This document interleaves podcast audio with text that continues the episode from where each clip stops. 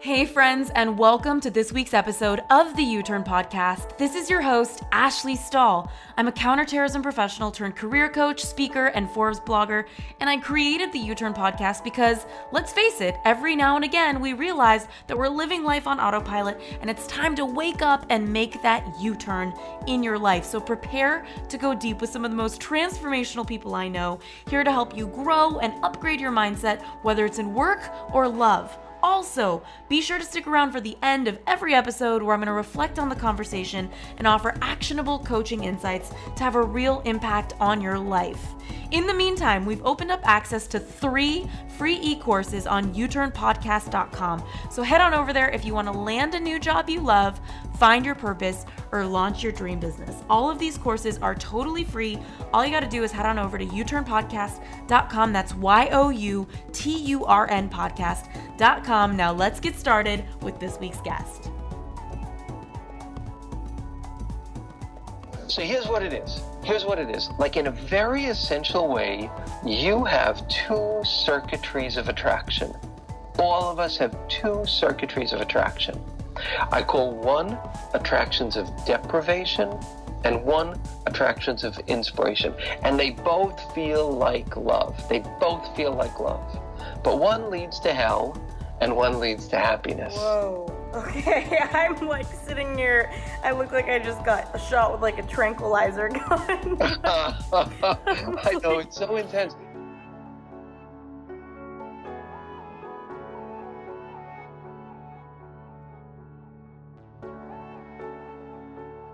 Guys, it's Ash on You Turn, and this is yet another week of one of your absolute favorite topics. I hear from so many of you in the love category.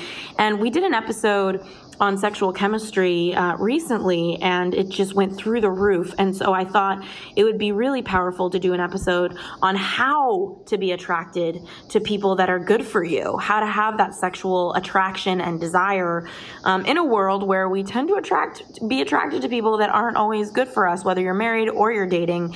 And so I thought, who better to bring on to the show than Ken Page? He's an LCSW, a renowned psychotherapist a leading voice of hope and wisdom for everyone looking to find and cultivate healthy, lasting love. He's the host of the Deeper Dating podcast, and he's the author of the bestseller Deeper Dating, which is all about how to drop the games of seduction and discover the power of intimacy. Ooh, so good. And, um, you know his his podcast called deeper dating um, has been covered whether it's psychology today huffington post he writes um, and it's been featured in o oprah's magazine new york times cosmo everywhere. He's led hundreds of workshops on intimacy and spirituality for thousands of participants. I myself read his book and that was when i knew he had to come on the show and i had a couple of you listeners contact me suggesting him. So ken welcome. Thank you so much for making this time Oh, it's so great to be here, and I'm honored to be on your show. Yeah, you know what's so funny, Ken, is that um, I have recording days. Like the way I manage my time is I have a few days a year I record. But I was so excited to have you that I just was like, and, and people will have noticed this with my podcast scheduling, where they're like, oh, I can't do those three days. And I'm like, oh, let me circle back. I only record a few days a year. And, um, I circled back to you and was like, "When are you available? I don't even care what day. Like, I'm just oh, so excited." Oh, that's so kind. Thank yeah, you. Yeah, yeah, You, um, your book was incredible, and I know how much value everybody's going to get when they're listening to. And we have about five steps on how to develop a sexual attraction to the right people.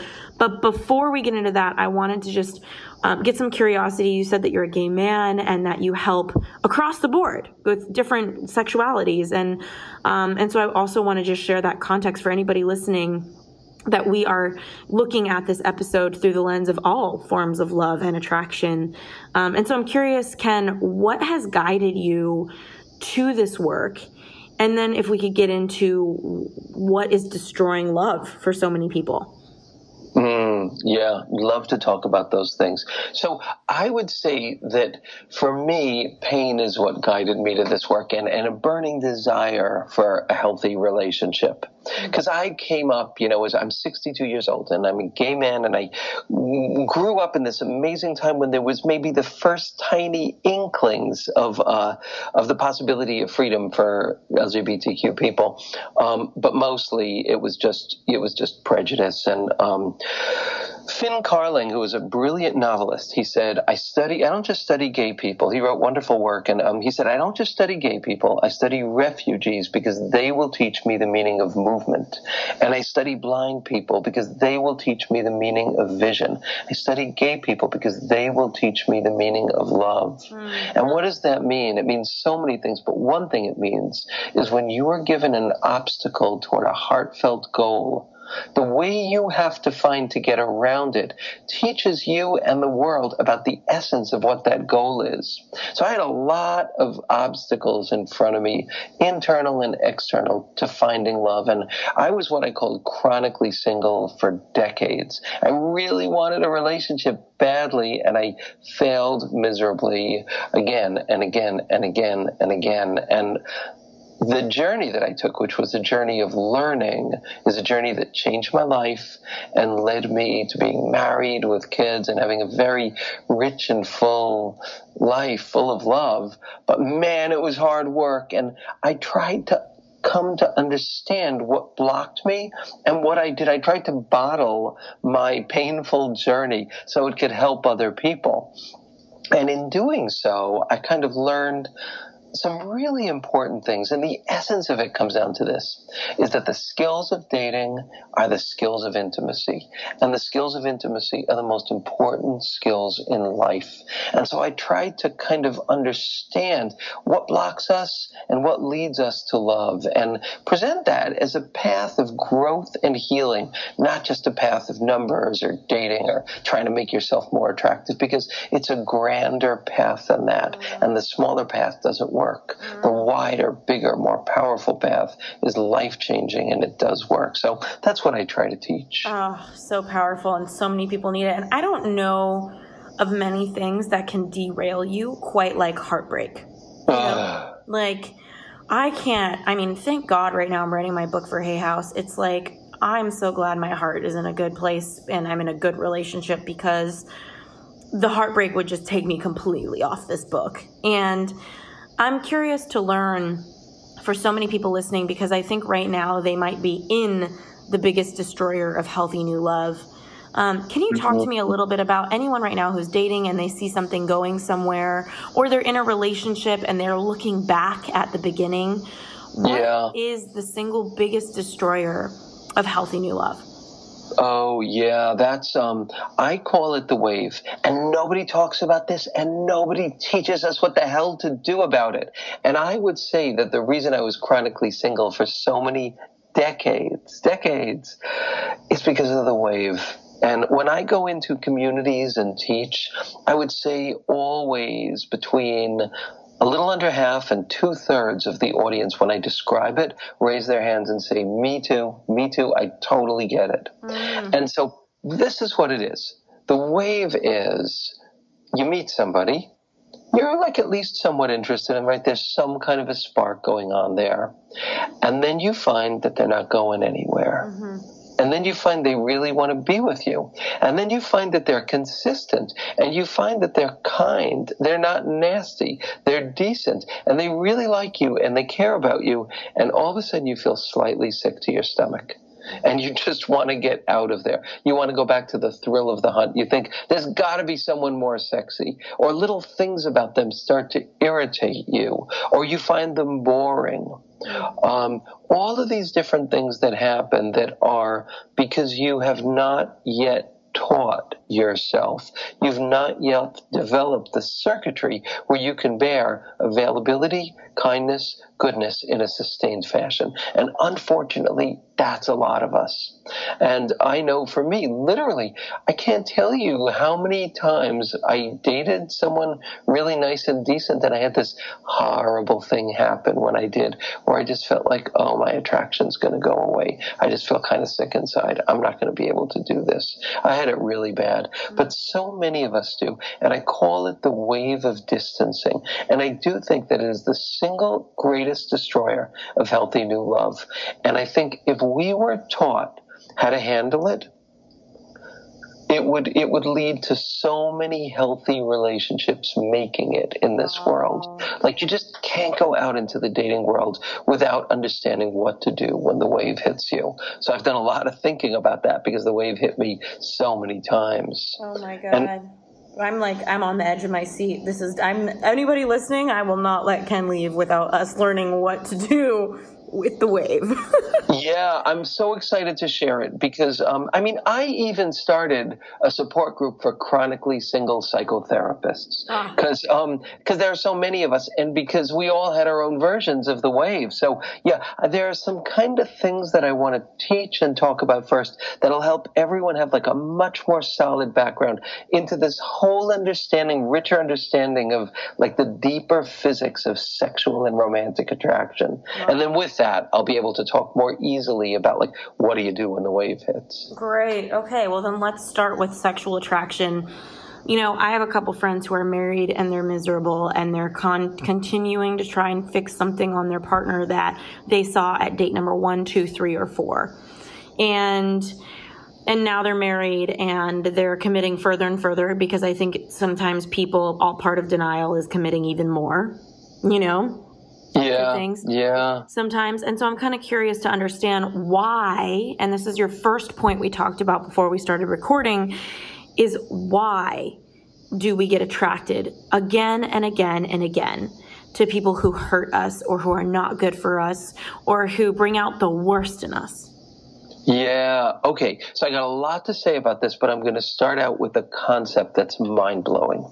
Oh, I'm so ready. Um, and it really is. And this is the concept. The concept is this.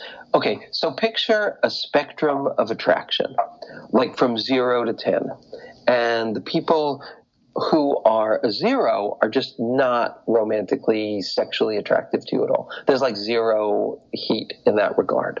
And the people who are 10 are like so attractive that you could like feel kind of physically ill when you're in their presence mm-hmm. or really neurotic or really insecure. Mm-hmm. Um, they're the people who are like so blindingly hot to you. Mm-hmm. So, couples research shows that the people who are the eights and the nines and the tens are that hot to you consciously because they have these great qualities and they're really cute, but unconsciously because they embody the worst characteristics of your primary caregivers. And your heart wants to go back to the scene of the crime to, uh, to finally be loved right. Mm. That's the reason those people grab us so much is unconsciously we know, we sense that they're going to hurt us in similar ways to the ways that we were most deeply hurt by our primary caregivers, usually our parents.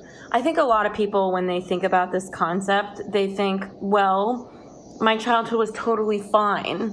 Like, nobody really hurt me. Like, a lot of people are not in touch with the core patterns that they learn from their caregivers.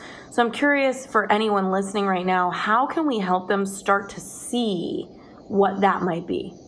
Well, one great way to do it. If you're someone who felt like I had a really great childhood and three cheers, and I believe in great childhoods, and um, you know, if you're blessed enough to have had loving, caring, consistent parents, you know, that will stay with you for your whole life, and that's great. But we're all souls. We're all exquisitely sensitive beings. And there's no way our parents, no matter how wise they are, are going to be able to make room for all the different parts of us. So one way to kind of get a handle on that is like if you've been attracted to people who have not been good for you again and again, and there's a whole process that I teach in my classes and in my book, Deeper Dating. There's a kind of way to get to this. But um, you think about the ways that you have been hurt or the parts of you that have not been honored again and again in your relationships. Hmm. Whatever that hurt is, in some way, if you really think about it, it'll remind you of a hurt that you've had when you were younger. Mm-hmm. And that's one way to begin to get a sense of that. Mm-hmm. So, okay, let's say that somebody listening right now is either dating and they're like, I'm so sick of blank. Like, fill in the blank. It's the same thing, right? Perfect. Um, Perfect. yeah.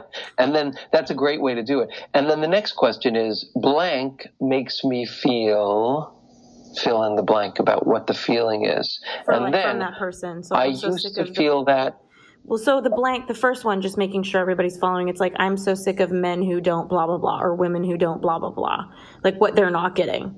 Right, right, right. And then, and then there, you ask yourself, when I don't get that, I feel. Right. When I don't get that, I feel. So fill in the blank there. I feel sad. I feel neglected. I feel not seen. I feel furious. And then the next question, and this is like deep stuff, like we're getting into like a really deep kind of thing here. But then the next question would be when I was younger, I sometimes had that same kind of pain. Mm. It happened when. Mm-hmm. And that's how you kind of like build the bridge.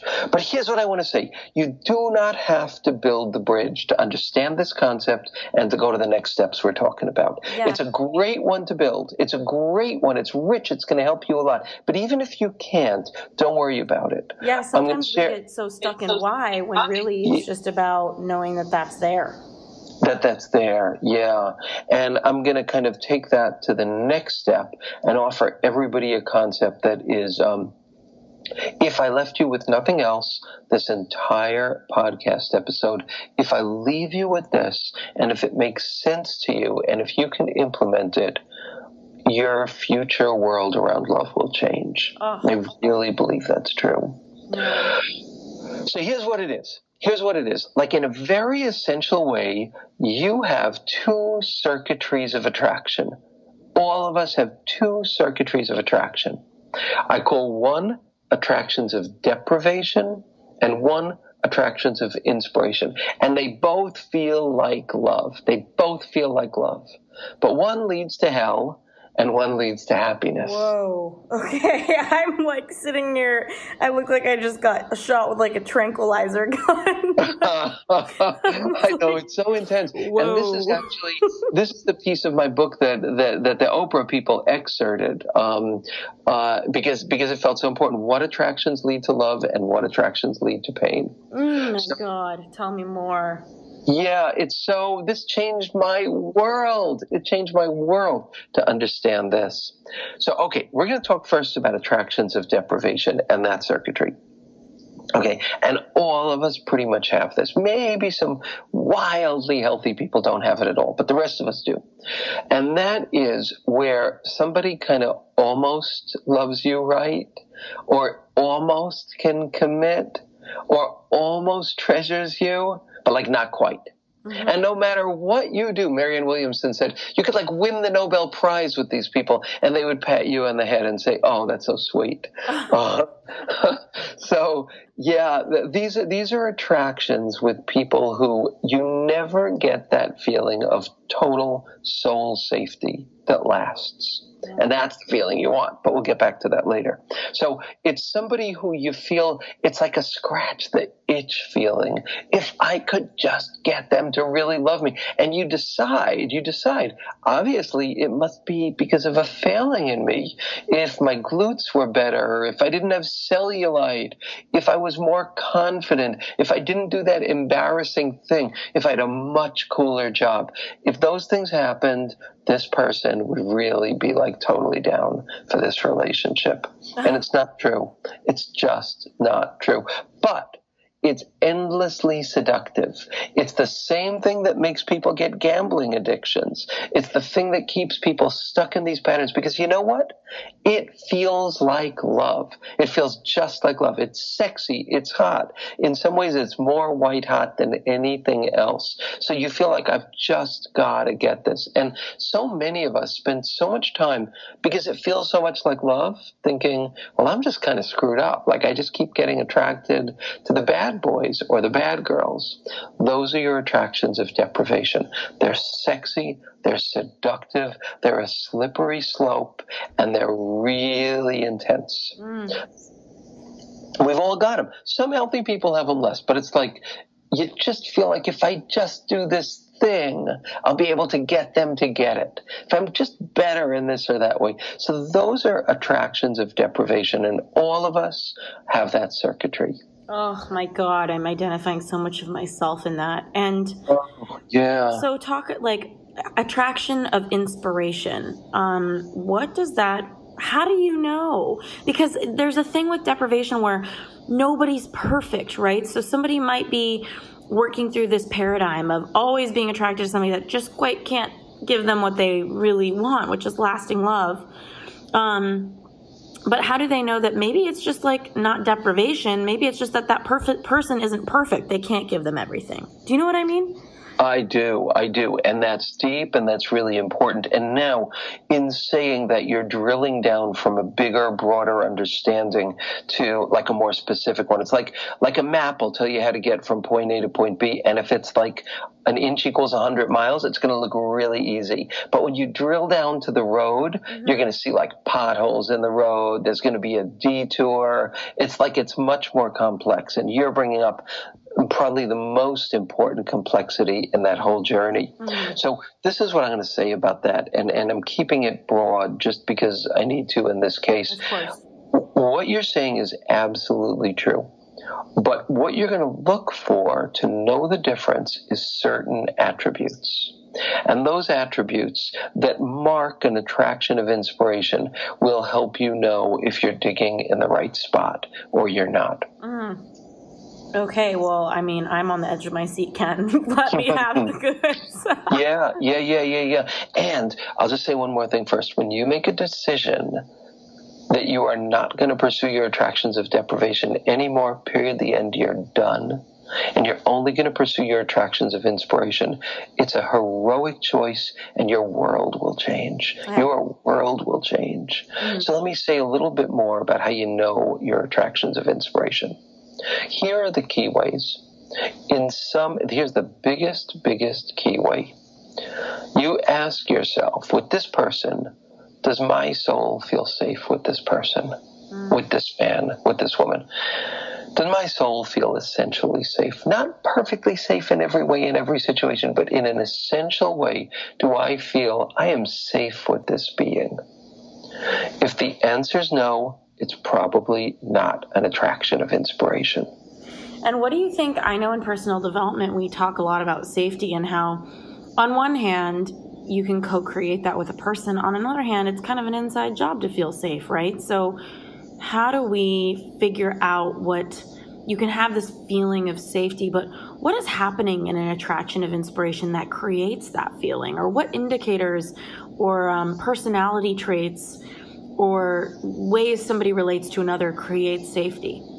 Yeah, yeah, yeah. Well, I would say that um, there's a quality of goodness that you feel. You palpably feel a quality of goodness from this person. Mm. And then it's not like you feel a goodness toward you because they're in love with you, but they're nasty to the wait person. Uh. That's an indicator right there because people can be really nice in romance. But if you don't see that same goodness as a general principle they live by, baby, they're not an attraction of inspiration, period, the end. I'm telling you. Mm. So that's, that's one way. There's also a commitment to truth. Mm. They're going to be truthful to you even if it's hard for them. And I don't mean brutally, nastily true. I mean true, like revealing stuff that might be vulnerable or might be hard for them to say. But they have a love of truth that's big enough that you know that they're going to be essentially honest with you. And you will feel these things. You will feel the goodness. You will feel the decency. You will feel the truth. And then you'll feel an availability. Like this person it might be new, so it's not like they're making a lifetime commitment, but they're not fleeing love. Or if they have moments or times that they do flee love, they come back and they admit that they just got scared. There's, there's a palpable quality of availability and presence and interest in you and consistency growing over time. And those are the attributes mm. that are like the basic attributes of attractions of inspiration. You know, this makes me think a lot about like this idea in society where we met, quote unquote, the one. And um, I'm curious what your thoughts are on somebody who, and, and I'm actually this, like I had so many attractions of deprivation after being in a very long relationship that almost became marriage. And now I'm in an attraction of what sounds like inspiration. And yeah, just, yeah, See, you I know, mean, right? You can tell. Totally. You can feel it. Like yeah, yeah. And that's old, what that's what I want to say to everyone. Yeah. Look for that. well, the old guys that I used to date, they'll like circle back because this relationship has just been a few months now. And it's so funny because I forgot what deep safety, availability, truth, interest, curiosity, love, consistency, like I forgot what those truly feel like. You're giving me the chills. That's right. Yeah. Yeah, and it's like I I love myself as much as one can when they're picking de- deprivation. I love myself as much as someone can when they're choosing a career they love, when they put good things in their body. And I was with so many men who were like the sexy CEO that like forgot to call me back because his meeting was too long. You know? Yes, yes. And now That's. I'm, I'm with like this soulful, loving, there, make sure he moves the time to be there on time for me guy. And um, I'm I'm scared of the wave. Like when you talk about that, I'm like, oh my god. Hopefully the wave doesn't hit, and if it does, I'm excited. We're here to know what to do about it. And I think so many people listening, they always tell me, you know, like I'm my own. I'm the U-turn podcast guinea pig. Is really what I am. like just sharing myself. And so I'm I'm really looking to understand the idea of oh I found the one. Because I have a lot of girlfriends who are looking for the one. We're in our 30s. They want to find the one they can do their life with. Yeah. Um, what role does time play in that? What role does the inspiration play in that? Because I know there's an element of compatibility as well. Do you think that when you feel that safety, it's because you're compatible? Or can you feel a lot of safety and be like, we're just not compatible? Yeah, yeah, yeah. Well, absolutely you can. And this is what I say all the time. The primary question is Does my soul, or if you prefer, my deep heart, feel safe with this person? And then there are a million other questions, and they're important questions. But that needs to be the first one. The other ones more will take care of themselves. There definitely does need to be compatibility. Um, also, there are issues like, and I'm just going to put this out if you or if your partner have a real substance abuse problem, it's not going to have a happy ending. Hmm. If you or your partner hey, get sober, get sober. That's what I want to say, or get or have your partner get sober because if they're not sober, you're not going to end up happy, no matter how lovely they are, because they will not be an attraction of inspiration, because their primary loyalty will be to that substance in important ways that will leave you let down and betrayed. Well, how long do you wait? Like, there's some people right now who are in marriages where their partner maybe just came out of nowhere and said, Hey, I'm, you know, addicted to uh, porn or gambling. It's like, how long do you stay in a marriage until that doesn't work? Or, and I know I'm taking a bit of a tangent, but I think it's relevant. Yeah, me too. Me too. Well, I want to distinguish between substances, um, alcohol, drugs, because those have a kind of like very hard hitting chemical uh, effect on the body. And um, so I'm going to separate these out. Well, no, first I'm going to put them together. So let's say there's those possibilities substance abuse. Let's also say maybe it's like a serious gambling addiction, which is very serious, a porn addiction, which also can be very serious. In all of those cases, your beloved partner needs to get help and real help. And if they're not willing to get help, then you've got a problem. And this may well become an attraction of deprivation. And you have a right to say, if you can't deal with this, I don't know if we can be a match. Mm-hmm. Or address this get sober and then we'll be together or if it's a partner that you're with already you know and this is all with love and compassion because we all have our stuff but this does need to be dealt with and here's the other thing you your partner will not be able to deal with this through willpower they will need the they will need a community of support they will need um, a 12 step program, which I believe in hugely. They'll need a therapist who's highly skilled in this, but not just a therapist, a community of support. So, so those are just some things I want to say. You don't yeah. need to leave the person you're with, but do know that ultimately those things will make the relationship not work if they're not dealt with. And the other one that I just need to add is unstabilized serious psychiatric disorders. Mm-hmm. Your beloved needs to get treated, get help, and get those addressed. Mm-hmm. So those are kind of their own cases. Mm-hmm. So I just want to say that first because that's that's a really really important thing. Mm-hmm. Um, but so yeah, all of us have flaws. And Harville Hendrix, one of the most brilliant, wise uh, couples therapists, he says you reach a certain point in every relationship where the thing you need most from your partner is the thing that's going to be hardest for them to give you. And that doesn't mean the relationship is over. That means it's beginning. Now that happens after the honeymoon phase. And then the key to that, where you discover the deep and profound imperfections of your partner and they discover yours, is just that you both are willing to work together on it. That you love each other and care about each other so much that you say that you say we're committed to growing through this together. You Turners, so sorry for the quick interruption, but I want to make sure you know that this episode has been brought to you by the Job Offer Academy, our e-course to help you land a new job you love. So if you're sick of applying for jobs and never hearing back, and you'd like to try a free version of our job hunting course, just head on over to youturnpodcast.com slash job offer. That's Y-O-U-T-U-R-N podcast.com slash job offer. Now let's get back to this week's episode.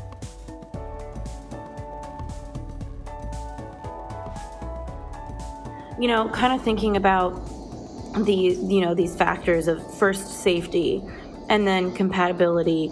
It's like I imagine a lot of people have relationships over time where it starts off as this is the one, this is the person I want to spend my life with. So going back to that question, like, do you believe that you need a lot of time to know that, or do you believe in that whole idea of when you know, you know?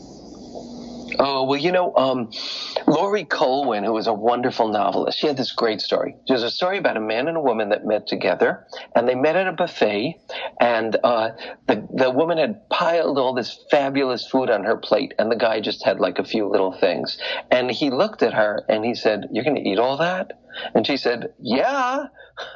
and um, she said, Those two minutes could have forecasted their entire relationship if either of them listened. And um, because, you know, he was kind of stingy of spirit and she was broad and generous of spirit. Um, and it ultimately didn't work. But so we do know a lot really quickly. And um, if there's time, I'll teach you all a technique that you can use um, that will help you know in an intuitive gut level um, if this person really is an attraction of inspiration. But, you know, um, in many cases we know right away, but then there's also the overtime thing. Mm-hmm. So it takes time, and that's a really good thing. And when you discover the stuff, is the person willing to face it? Do they love you enough and do they love themselves enough that they don't blame it on you and gaslight you, but they say, Yeah, this was me. I'm sorry. Now that's gold when you find that. Just mm-hmm. pure gold. Those are attractions of inspiration. And so here's the last thing I want to say about this is that when you begin to understand what the circuitry of an attraction of inspiration looks like, you learn something really, really important. And a piece of that is is what it feels like to feel safe and what it feels like to be really in the presence of goodness. Mm-hmm. And when that happens for you, it's just a very, very different thing. I'm just thinking about a friend I need to tell to get a divorce. It's so painful mm-hmm. listening. I know, I know, I know. Yeah. You know, it, it's so it's so hard. An image that I have is like a little kid who's got a piece of glass in their hands, but it's broken glass, but it's colorful and it's beautiful, and they won't let go of it for anything. But the inside of their hand is bleeding. How many people just won't let go? But for everyone now, what I want to say to you is, if you can make an existential decision, even right now at this moment, where you say, no more attractions of deprivation, only attractions of inspiration. I'm telling you, a few amazing things are going to happen. Well, I, I One, oh, go ahead, go oh, ahead. Oh, no, go ahead, go ahead. Well, I imagine if they make that decision that there's still the early phases of relationship where you don't know if it's deprivation or inspiration. Like that guy doesn't owe you the text the next day always, or do they? Do you know, or that woman doesn't owe you that follow up? You know, like all of the things that feel like consistent good love. Sometimes they build over time. So how does? What are some early indicators that help people figure out? If that person is good for them. Do you know what I mean? Because I do. There's I a lot of stories and rules in the dating world of like, well, you know, you guys had a date on Monday. It's okay that he called you on Thursday or she called you on Thursday. Do you know what I mean? I do, I do, and that's so important, and especially in the beginning, like especially first of all, before you've met, you do need to give someone space because, especially in this world of online dating, there is a kind of Wild West quality that somebody doesn't owe you that much yet until you actually meet them or speak on the phone and connect. So, so if you send someone something about you and you've never met before and it takes them a few days to get back to you or even a week, give them a break. Absolutely give them a break. If dialogue is starting to continue and then they disappear, that's not such a good sign. Um, but yeah, I think in the beginning we do need to give each other breaks. But I want to say early on, you will sense if a person knows how to listen to you. You will sense if they have a generosity of spirit. You will sense if they have a quality of goodness, and you will sense if they have a quality of consistency of presence. Mm. You will sense those things and you'll sense them quickly. And if you could check off every one of those boxes and say yes, celebrate because those people are gold. And when you find someone who's an attraction of inspiration, your shot at happiness in life skyrockets. Mm. Mm, that's so good. It really does. Yeah, I, I love that. And I think it's good that you're making those early indicators because I think a lot of friends and a lot of people, like, we get hurt in love. We get tired. We start to pull the trigger early and think, oh, this is another deprivation. Can't do it. When maybe it is a good person and it's just new and they need to give it three, four, five, six, seven dates before they make a decision. Um, Absolutely. Absolutely. Yeah. Yeah. Or like, let's say, for example, this is a whole other thing. You're a little bit attracted to somebody, but you're not wildly hot for them. And you think, am I like kind of like committing myself to a future of like boring sex yeah. or someone I'm not that attracted to? That's another thing. So tell me about that because I think a lot of people have that. There's a lot of like, I am, I have something there, but not a lot. Yeah. Yeah. Yeah. Okay. So, so here's one thing I want to say unavailability sparks turn on. It just does. So when unavailability is not there and availability is there, um, it's a different kind of like the arc of healthy attraction is a slower less sharp arc than than the arc of unhealthy attraction, which is like boom, like right up there, and then and then a kind of crash of pain. Um, with someone who's really all these qualities that I described, it's probably going to have a gentler, quieter kind of experience for you. It won't be so frantic. It won't be so roller coaster. Like I got a letter recently from a woman who said I was dating this guy and he knew he loved me, but I didn't know I loved him. And I read your book. I listened to your podcast. And I got to understand the importance of safety and kindness and goodness. And when I thought, oh my God, this is a different experience of falling in love, I looked at him and I realized I had fallen in love with him. Oh. And she said, we're getting married soon. And I couldn't have dreamed of this kind of happiness. Mm. So I just want to say to everybody, it's a different arc. It's a different process. And here are some things you could do if you're in that situation. Somebody has these inspirational qualities. You've got some sexual attraction to them, but maybe not a ton, ton, ton. So here are some things you could do. First, notice the parts of their personality and their body that do attract you. Like maybe you love how he is with his dog. So you make sure you have dates where you get to see how fabulous he is with his dog. Um, and you get to enjoy him and his dog with you together. Or maybe his artwork or her artwork is amazing. So you take time looking at their artwork. Maybe the sense of humor is great. So you do things where you enjoy the sense of humor. Attraction to some degree is a choice. Now, you gotta be sexually and romantically attracted to somebody. Every one of you, I am not saying just because someone is a good person with them if you're not turned on. You have a right to be really turned on. But to some degree, if there's some degree of turn on and you make a choice that you're going to cultivate that, you do have the power to do that.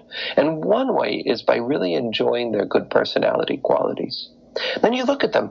Maybe you feel like um, his or her uh, legs are just not that attractive to you, but you love his or her smile or arms or belly or whatever, you let yourself kind of fetishize those parts a little bit. You let yourself run with your fantasies. What would I like to, and, and really allowing yourself, you know, even early on before you're going to do this stuff, you let yourself fantasize about how you would like to sexually enjoy them, the kind of romantic stuff that would be a turn on. And you make a choice to cultivate the springs, the well springs of turn on wherever they exist. We get to do that. And when we do that, sex becomes hotter, it becomes more exciting, the connection becomes better.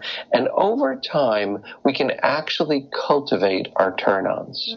So it's like paying attention to the parts of their personality or even their physicality that you enjoy and creating opportunities, whether it's like the time you spend together, wrapping it around that part of them that you like, or the way you fantasize about them, like paying attention to that physical thing, how does somebody figure out if it's there or it's not? Like, do you believe that as we're all just animals and we kind of know like it's somewhat there, it's just not crazy? And also, um, I have a lot of friends who have told me like yeah I, I, love my husband it's just not the best sex of my life and i think a lot of people get into a story about that like you know i'm spending my life with this person it should be the best what, what do you have to say about that for anybody listening who's going through that right now Oh, yeah, yeah, yeah. Okay, so I'm going to give you an image, and this image is a map to um, authenticity, fear, and thrill.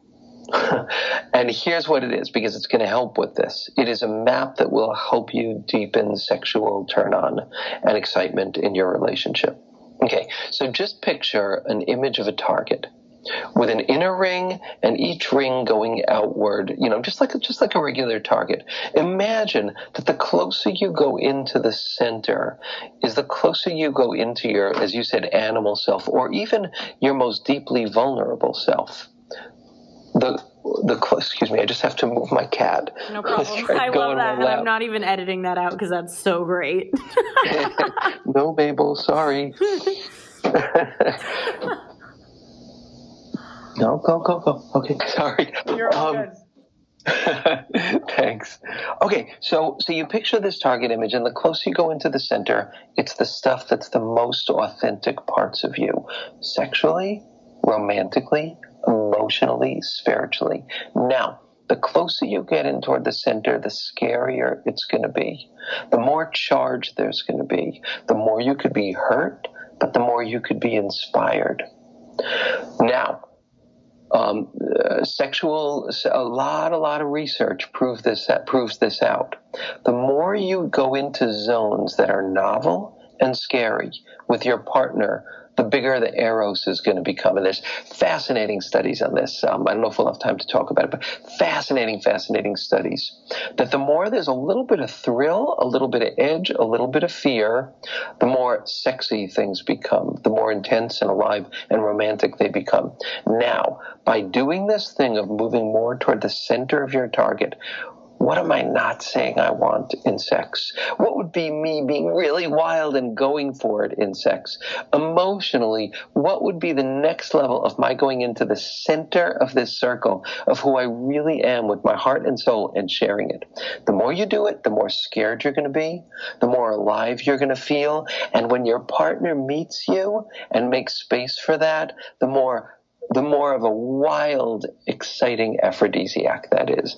That's a way that you can deepen sexual turn on with your partner. If you're not going into that inside circle in your sex life, your sex is going to become boring. Mm-hmm. If you are and you're playing in that arena, your sex life will become more alive. But so will your emotional life with your partner. It's hard and it's scary, but the more you risk deep, radical authenticity with a partner. That's why you need a partner who's an attraction of inspiration. The more you do that and it's met, the more thrilling and exciting and juicy your love becomes. Yeah, wow. I mean, I just, it's, I think it's one of the scariest things because I feel like sexual attraction, the way I've noticed it, is that it's either there and nobody's thinking about it, or they don't feel like it's there and it's all you can think about. So I'm kind of curious just to support the people who are listening. Maybe right now they're feeling like um, one thing that kind of fascinates me listening to your field of work here is what if something starts with inspiration and it becomes deprivation in some way? Maybe one partner feels like, wow, we've been together for four years, and suddenly I just don't feel like he's here anymore or she's here anymore. And whether that's sexual or emotional, like the person stops paying attention to them. So, what are your thoughts on relationships that move from inspiration to deprivation? Well, yeah, you know, that's a great point. And the research shows that if you look at the line of quality of communication, if you graph the quality of communication um, among uh, in spousal relationships, you basically see a graph where it goes down, down, down over the years. Literally, it's like it's a very, very clear and obvious uh, eroding and degrading of the quality of connection. So it takes work to change that. So expect that exactly what you described will happen. And that's where you have to get vulnerable. And that's where you have to uh, turn your anger into an ask with your partner. Mm. That's where you have to reveal what your needs are and what your wants are. And you need to think, what is my partner not getting from me? That's where the real work of intimacy happens. That's supposed to happen. Mm. But that is where, baby, you need a foundation of a relationship with someone who's going to be honest and caring and good and generous. That's where push comes to shove. That's where if you don't have that in a partner, you're in danger of losing the relationship. And that's why it matters so much that you choose someone like that. Mm-hmm. And kind of going back to this idea of moving towards the center of the target, your deepest authenticity, vulnerability, connection. Um, what, what kind of going back to this idea of having the best sex of your life?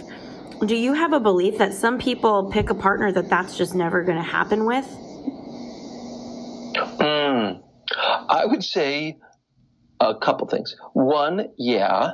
And then two, like probably nobody has a partner where the full spectrum of their sexual desires will be met. I think that's really, really true too. And then you need to make a space where you honor those parts of yourself and, and you make space for them in your own head and you see if you can get part of that need met in the relationship. Mm-hmm. But um, I think that always does happen. And I think that no matter where you are in your happiness level, the work is still the work. You still got to do that work. And you know what? You're not going to know how rich the healing can be until you go there and do it. Yeah. There's a good fight in every relationship, and we got to take on the good fight. And the good fight is where our needs aren't being met and our partner's needs aren't being met, and where a friend of mine was told by a therapist of his, he was talking about his relationship with his husband, and the therapist said, You're going to spend your entire life learning a new language, and it's the language of your partner. Because it may seem like it's the same, but it's not. So that's a lifelong journey. But but try these techniques, do these techniques, and you'll you'll you'll discover how much is possible over time. I love that. And you know, going into I think it's possible for people to hone their actual sex, and I hear that. But I'm curious about sexual pull because a lot of what you're talking about, you know, polarity is is when you walk in the room and you're staring at one person, they're staring at you. It's like two animals noticing each other in a field yeah. of animals. And so I'm curious about that. Like it's po- I hear that maybe people will not have the best sex of their life with their partner, or maybe the full spectrum of their sexuality won't be met by their one partner, um, and that's okay. Um, but I'm also trying to understand sexual pull like, yeah. Wh- what if, you know, I'm, I'm wanting to talk to the person that I think is the majority that they walked into the room and they were somewhat attracted to the person and maybe they're feeling a sadness now like the rest of their life they might not have the same turn on you know because we are so attracted sometimes to deprivation to unavailability yeah. so what can we say for sexual pull and learning to build that turn on so that you're not just having good sex but you're wanting to have sex with that person yeah, yeah, absolutely. Absolutely. And I do want to say, I want to say this for every long term couple. Sometimes neither of you want to have sex. Have it anyway. I mean, how many people have the experience of like, oh no, we have to do the dishes, we have to do this, we have to do that. We don't have time for sex. I'm not even thinking about sex. But then you get into bed and you start playing with each other and there's foreplay and there's touching each other's erogenous zones and then like damn yes, we want to have sex. So that's one thing I want to say is keep having sex. Don't stop having sex. There's this term called lesbian bed death. And I think it's true for everyone, but it's like what happens when a lesbian couple, like all of a sudden, just stop having sex and they become dear, dear friends, but like no sex. You don't want that to happen. So, so part of that is consciously doing it and, and consciously growing. And I want to say like, um, you know, there's so much research out there about tantric sex. I think that's great stuff. I think everybody should consider learning tantric tantric sex techniques, which bring you to levels of depth and intensity and connection with your partner that, you know, are just so worth it and so worth exploring. And um, so, so I guess what I'm saying there is that sexual attraction really can be grown. But I also hear what you're saying, and I want to acknowledge that to some degree, like, there is the sadness that maybe a person who doesn't have red hair, like you've never been attracted to red hair and your your spouse has red hair and oh my god, like I'm never going to get to have sex with a brunette again. You know, I just I think we need to leave room for those feelings and be kind to ourselves because they're just human feelings to have. And somewhere inside we could chew on a fantasy of having sex with a brunette um, and and not, you know, uh, castigate ourselves for that because, you know, no one is going to meet all of your sexual needs. But here's the thing, if you're full throttle heart, full throttle vulnerability, and also full throttle expressing your turn ons, going for your turn ons, and having your partner do it, your sex is probably going to become pretty amazing. And we do have the power to do that. Mm, mm, I love that. And okay, so those of you who are taking notes, we've got understand why do we get attracted and attracted again how can we learn to be attracted to people who are good for us? So kind of recapping that you were saying ken that's about like really understanding what it is that you like about them and creating opportunities to amplify that or be paying more attention to being around that and sexualizing it and fetishizing it yeah yes and even asking for what you want going closer to the circle the center of the target of like yeah. that vulnerability and then you were saying learning to build turn on and attraction to someone who is good for you. Um, so recapping that, um, what would be your recap for that for anybody taking notes? Oh, sure. Okay. Well, first of all, I want to say you cannot make yourself become more sexually attracted to someone. And if someone's good for you as hell, but they don't attract you, give yourself a break. Let them be your friend. I in no way am saying that you need to force your attractions because we cannot force our attractions, but sometimes we can educate them. And as you do the work, and this is something that's awesome, uh, a little off course, but, but related, as you do the work, like when you make the decision, vision of I'm going to be who I am. I'm going to live from the center of the circle. And I'm only, only, only going to be with people that value that dignify it, and treasure it. As you learn to do that, your sexual and romantic attractions will actually slowly, slowly, slowly begin to change. You're going to lose your taste for attractions of deprivation, and your turn on is going to grow for healthy relationships. That's why every one of you who's single and does this work now, upgrade these things, and you will upgrade the quality of the person you're going to meet next and be turned on to next. Mm. So, just want to say that because I think that that's a you know it's a gradual process, and um, it's a process that actually changes our attractions. But assuming there's some sexual attraction and spark, you build on that, you play with that, you have fun with that, you still give yourself space, and you see if it grows. And either they're going to become more beautiful to you or they're not. And if they don't, you have your answer. And if they do, you have your answer. Mm-hmm, mm-hmm and um, going into if we're you know so another point we were talking about was if we're wired to be attracted to bad things how can we rewire? So someone right now i'm guessing is feeling powerless. You know like i keep getting these partners that don't want me or i keep want chasing after something that's never going to be mine or whatever it is. Um, how can we rewire what we want yeah, yeah. Okay, so this is the deeper journey, and it's a journey that I'm going to speak about briefly, but I I can't. Here, I can give you a lot of tips that are big and important and profound. This is a deeper piece of work, and I'll say something about this. This is the place of what I call our core gifts. And it's what I spend a great deal of time in my book and my courses, my podcast focusing on. And that is the deepest and most essential parts of you. That the more you learn to treasure them and name them and honor them, I call them our core gifts. They're the places where life can hurt us the most but also touch us the most. And we learn to hide those parts of ourselves because they feel too vulnerable or too innocent or too different or too strong or too tender. Those parts of ourselves that are the most fiercely us parts. And the degree to which we can't live in the heat of those parts of ourselves, in the truth of those parts, to that degree, we're going to end up attracted to people who aren't good for us. It's just what happens. To the degree that you learn to name your core gifts, and that's a piece of work that's rich and that I talk about in a lot of ways um, but but it's hard to really simplify as you learn to, to, to appreciate those parts that you maybe are timid to reveal, the parts that are really your heart and your soul. As you learn to dignify those parts of you, you're going to meet better people and you're going to be attracted to them.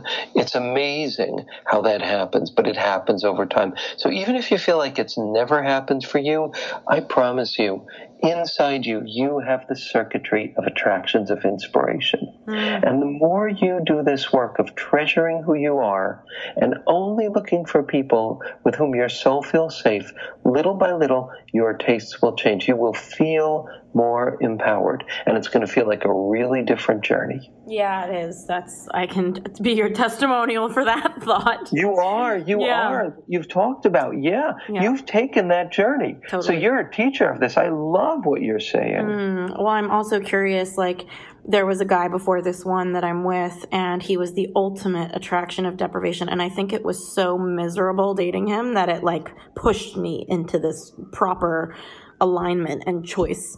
Um, and I'm also curious, like, what happens to those people? Because there's a lot of them. Like, I think a lot of women, especially friends that I have, men too. It's like they. I have a guy friend who really gets caught in this.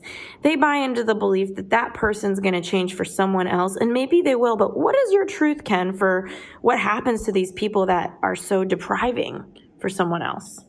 Mm, mm, mm. Well, here's what I want to say all of us have aspects of attractions of deprivation. All of us has them have those qualities. None of us are perfect. And so, you know, it's a journey. It's a journey.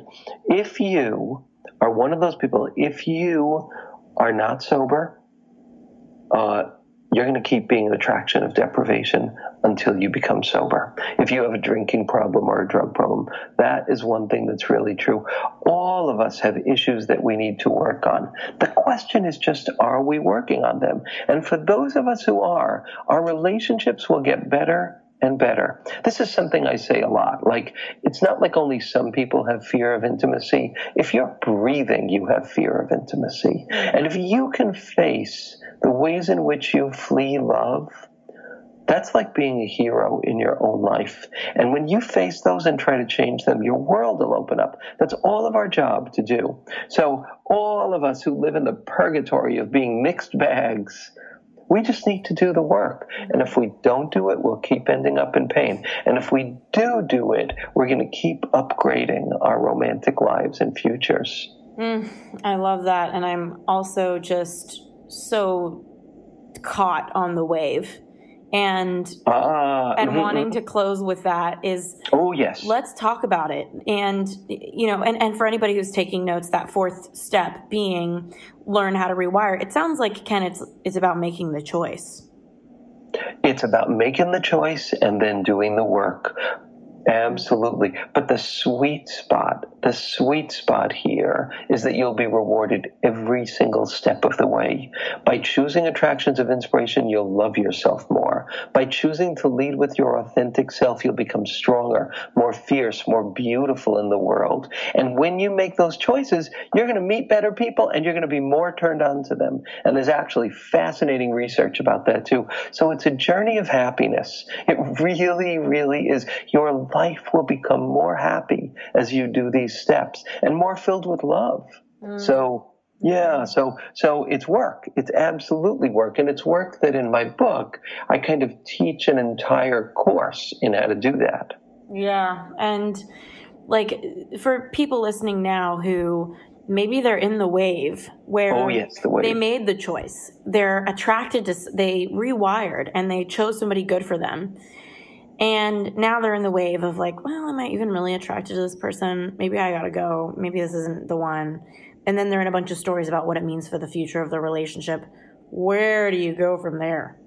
Oh, yeah. Well, as someone who has lost countless relationships because of the wave, as someone who has been more plagued by the wave than almost anybody I know on the planet, uh, I got some tips for you about what to do about it. Tips that I wish someone could have taught me, but but they didn't, and I had to learn them. Well, I guess over time, therapists helped me, coaches helped me, and I kind of learned the hard way. So happy to give those tips. So here's what I want to say first. You don't have the wave when someone's unavailable. You don't. You get the wave when someone's available. Mm-hmm. So getting the wave is a sign of availability. So that's something to note uh-huh. and something to celebrate right there. Loving your optimism. When you're in the tidal wave and it all hurts, at least you're with an available human. yes, yes, yes. At least because it won't happen if they're unavailable. Then you'll be like, oh, I want to get them. Yeah. So, so that's one point. Um, so so I, will just say some more things about the wave. Um, some people experience the wave as like uh, really physical repulsion. I used to experience that. Some people experience it like all of a sudden the smell of that person makes you sick. Like you can't bear their body smell, even though it was a smell that you used to like, mm-hmm. or their laugh becomes just unbearable. I know someone who the wave for him was like uh, his his boyfriend's laugh, and he would say to his friends, "Doesn't he have the most horrible laugh?" And his friends would say, "No." You're in the wave. It's completely yeah. normal laugh. And and my friend had to keep asking that. Wait, are you sure it's not a horrible, gruesome laugh? Because um, you know, we we fixate on these things. So um, and for some people, it's a sense of boredom. Well, maybe they're not smart enough for me. Maybe they're not funny enough for me. Maybe they're not edgy enough for me.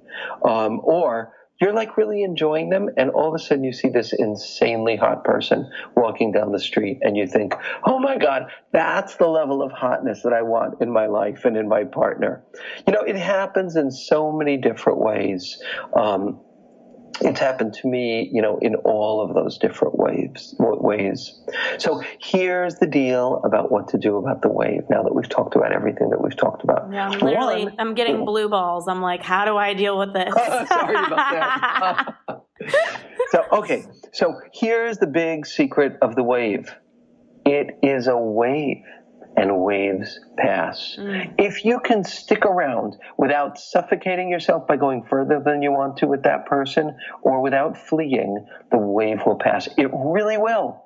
And your good feelings will come back for this person. It's really true. I remember when I quit smoking cigarettes, when I got a wave of wanting to smoke, down to the bones of my being, I knew that the wisest, smartest, most self loving thing I could do was to smoke. Like I knew down to my bones, I'm a smoker. This is what I'm made for. I'd be killing myself not to smoke.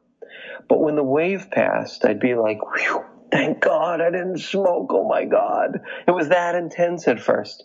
The wave hits and it breaks. And when it passes, and I'll tell you how to what to do to not flee, but when it passes, your attraction will come back to some degree. Your interest will come back and you will actually be able to see more clearly is this person right for me or not? The wave passes. Don't run before it passes.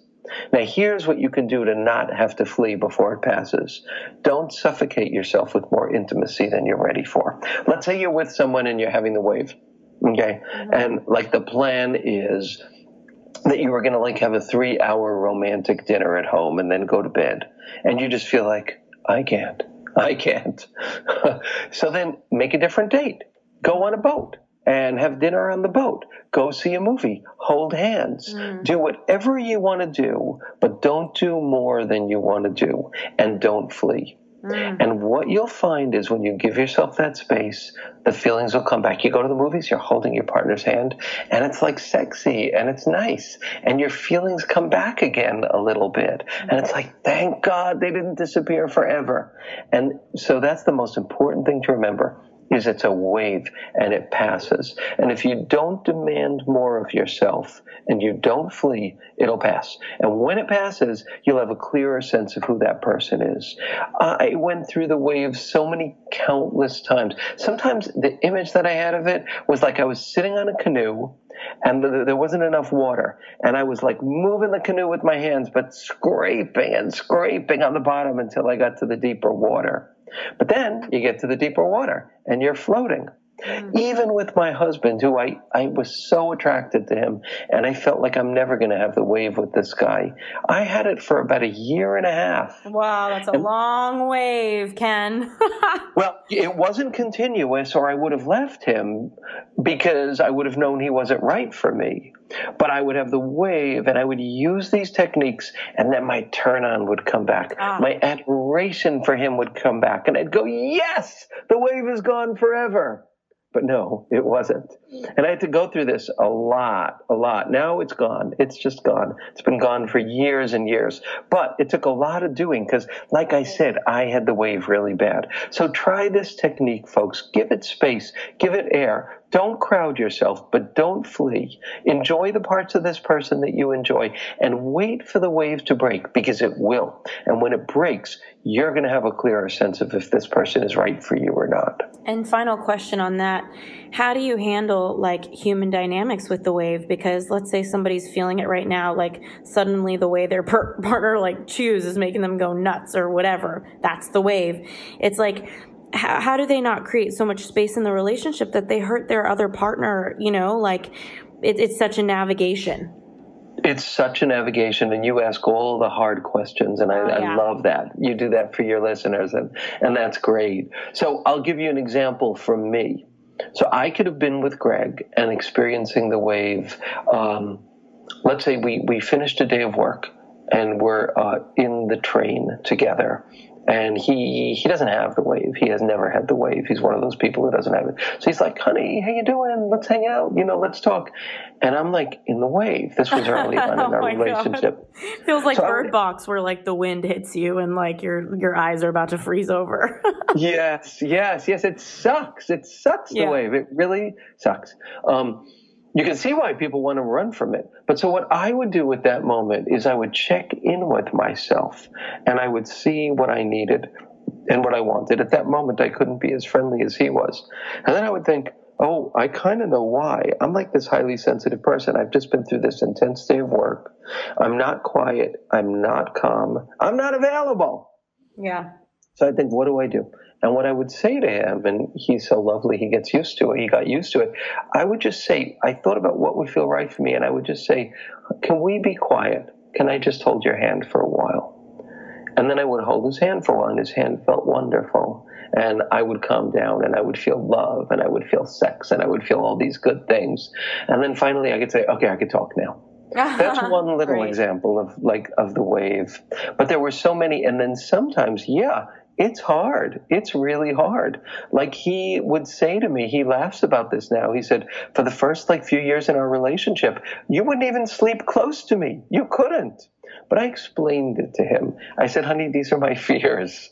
These are my fears. And highly sensitive people often get hit by the wave more. That's another thing to know is that HSPs, highly sensitive people, um, feel the fluctuations inside their being more. And we folks need to honor that more by asking for space. And if you ask for space in a distant, in a, in a, in a, in a kind of like caring way, and you acknowledge it's you and your stuff, your partner can handle it a lot better. Mm. So those are just some thoughts about that. This has been so awesome, Ken. I'm so grateful that you are here. And as we're wrapping up, I'm just um, hoping that you can share how people can work with you, find you, um, you know, what they can think about as they're reading your book, anything that you have to share. Oh, thank you so much. Thank you so much. And um, this has been just such a journey that you've kind of helped me be able to articulate. Like it was like almost a course in an episode. It was fabulous. oh, so it's my thank pleasure. you for that. You know, I think in e-courses is what my friends tell me, like steps, and but I think it's for myself. I really am my own experiment. So thank you, thank you, and I, I hope everyone follows you. Are you on Instagram or where are you? Yes, I'm on Instagram as Ken Page LCSW. I'm on tw- no, no, no as Deeper Dot Dating. Mm-hmm. Uh, I'm on Twitter as um, Ken Page LCSW. And the easiest way to find out about me is to go to deeperdatingpodcast.com. Right. I have a podcast every week where I talk about all of this good stuff, and I've got a book called Deeper Dating. And you can find that anywhere online and in some bookstores too these days. It's been out for a while now. Um, but go to Deeper Dating Podcast, and when you go there, you'll get a free gift of the five keys of deeper dating or the first two chapters of my book. Um, different, like it comes up differently at different times. Um, but so subscribe to my podcast. That's the easiest, quickest way. Get on my mailing list, and um, and uh, those are the basic ways. And read my book. Thank you, thank you, thank you. This has been so enlightening, and I will be thinking of you next time I'm in the wave. Oh, not absolutely. yeah.